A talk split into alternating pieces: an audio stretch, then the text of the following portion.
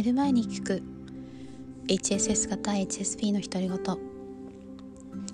ケイティです。こんばんは。今日からシーズン2ということで前回から1週間以上空いてしまってなんとなく優しく待ってくださっている感じがしたんですけど遅くなりました。シーズン2を始めるにあたってあ次のテーマ何にしようかなって考えてたんですけどシーズン2はより自分の世界観を大事にして発信していこうかなと思っています。お便りをくださる方があのまあケティの世界観が好きですっていうようなことを言ってくださっていて私もそこをちょっと突き詰めたいなというふうに思いました。であのシーズン1の頃はというか始めた頃から、まあ、今もそうなんですけどやっぱり誰かのためになったらいいなっていう思いは常にあってなんですけどあのまああのえ、ー、と役に立つこと誰かの役に立つことを優先したらいけないっていうエピソードを前にもお話ししたかと思うんですけどこれが結構厄介だなっていうことに実感を持っていろいろ感じることがあってでやっぱりあのそうですね悩んでる人とか困ってる人が周りにいた時に何かしてあげたいなとか助けてあげたいなとかアドバイスあげたいなって思うんですけどでもなんかそれさえも気をつけないと自己満足になったりあと何ですかね押し付けになってしまったりそういうところがあるので あの違うアプローチをしていかなきゃいけないなっていうふうに思いました。で結局あの何か悩んでいる時っていうのは結局自分の内側からしか答えは出てこないのでちろんこういう見方があるよとか考え方があるよっていうのは示してあげることはできるんですけど、まあ、特にぐるぐるしてしまって自分でも自分が何だかわからないっていうのはよくあることなので、まあ、そういう面からなんか言ってあげられることはある気もするんですけどでもいつも思うのはメッセージくださってる方はもうほとんどの方は悩み相談とかでもなくってただただあのありがとうございますってあのポッドキャスト作ってくれてありがとうございますっていう感謝の気持ちをあの伝えようと思ってメッセージくださるんですけどあの、ね、悩みとか書いてないんですけどやっぱりちょっと苦しさみたいなものが伝わってきて何かしてあげることってできないかなって思ったりあとすごく強くあの素敵な方だなっていうのがもうメッセージ読んでるだけで分かって本当にあなたはもうそのままで素晴らしいっていうことをいつもあの伝えたくなるんですけど、まあ、伝えているつもりなんですけどやっぱり人からいくら言われても自分が自分を素晴らしいと思えないとなんかまあその時ちょっと、えー、伝わったとしてもすぐ消えてしまうんですよね。それがすごくもどかしくて、えー、まああのいつも宇宙に委ねることでもうなんかメッセージくださった方があの自分らしくいられますようにって祈るような気持ちでメッセージを返すことしかできないんですけど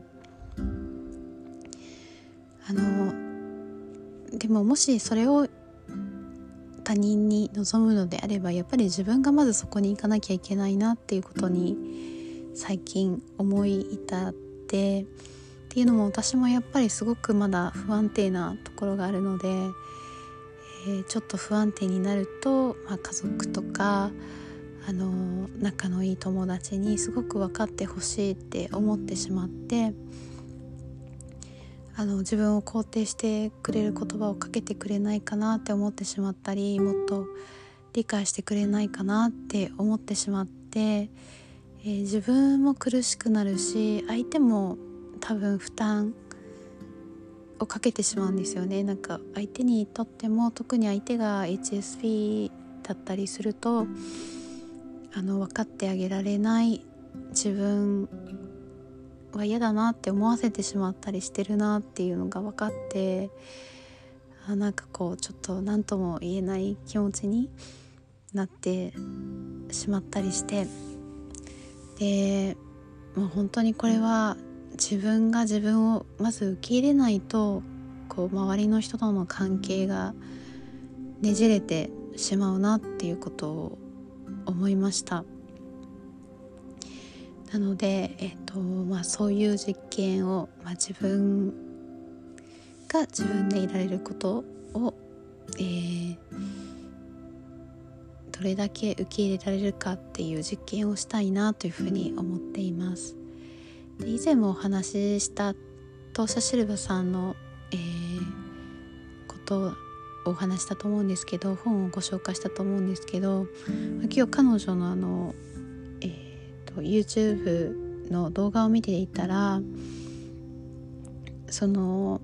まあ、なんか愛愛っていうのは委ねることみたいな話をされていてさっきのあの、まあ、皆さんにメッセージいただいた時に祈るような気持ちで返事をしているって言いましたけどもうあの自分で自分の道を切り開くというか運命はもう定まっていてそのいい方の運命に行くだけなので大丈夫っていうことを、えー、思いました。で自分に対してもそうであのどうしてもこ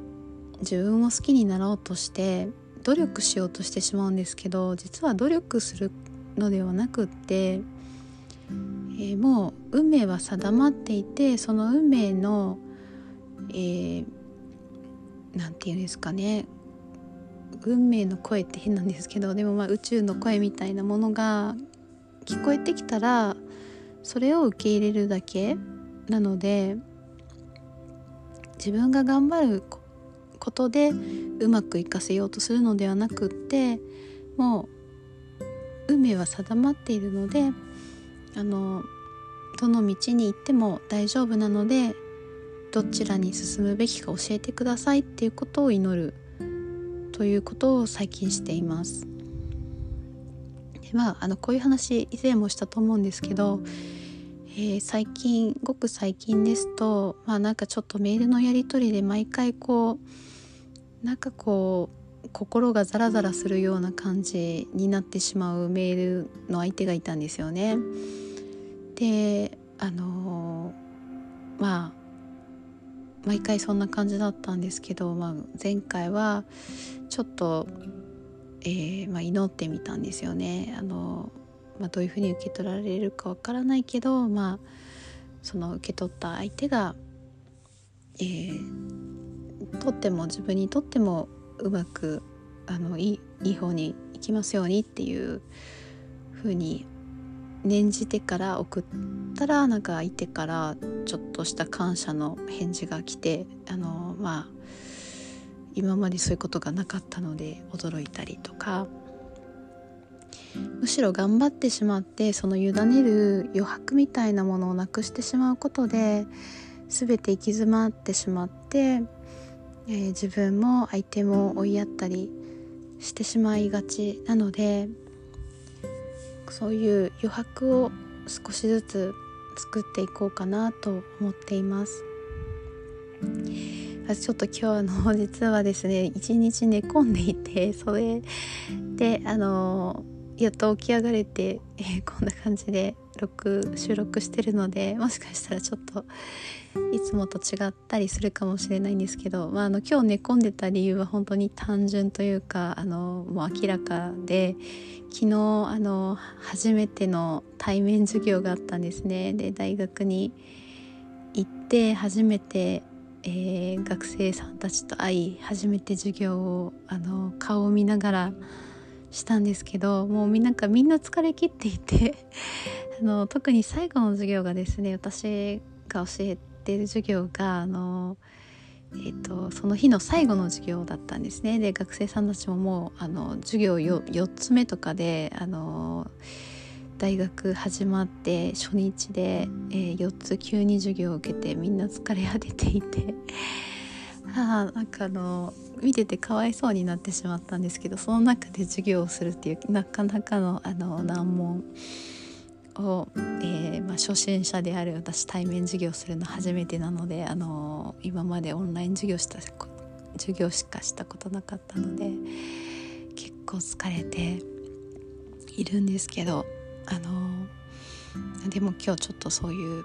あの委ねる委ねること愛愛するっていうことは委ねること。自分自身へもそうだし周りの人へもそうだっていうことを私はメッセージとして受け取ったのでシーズン2の、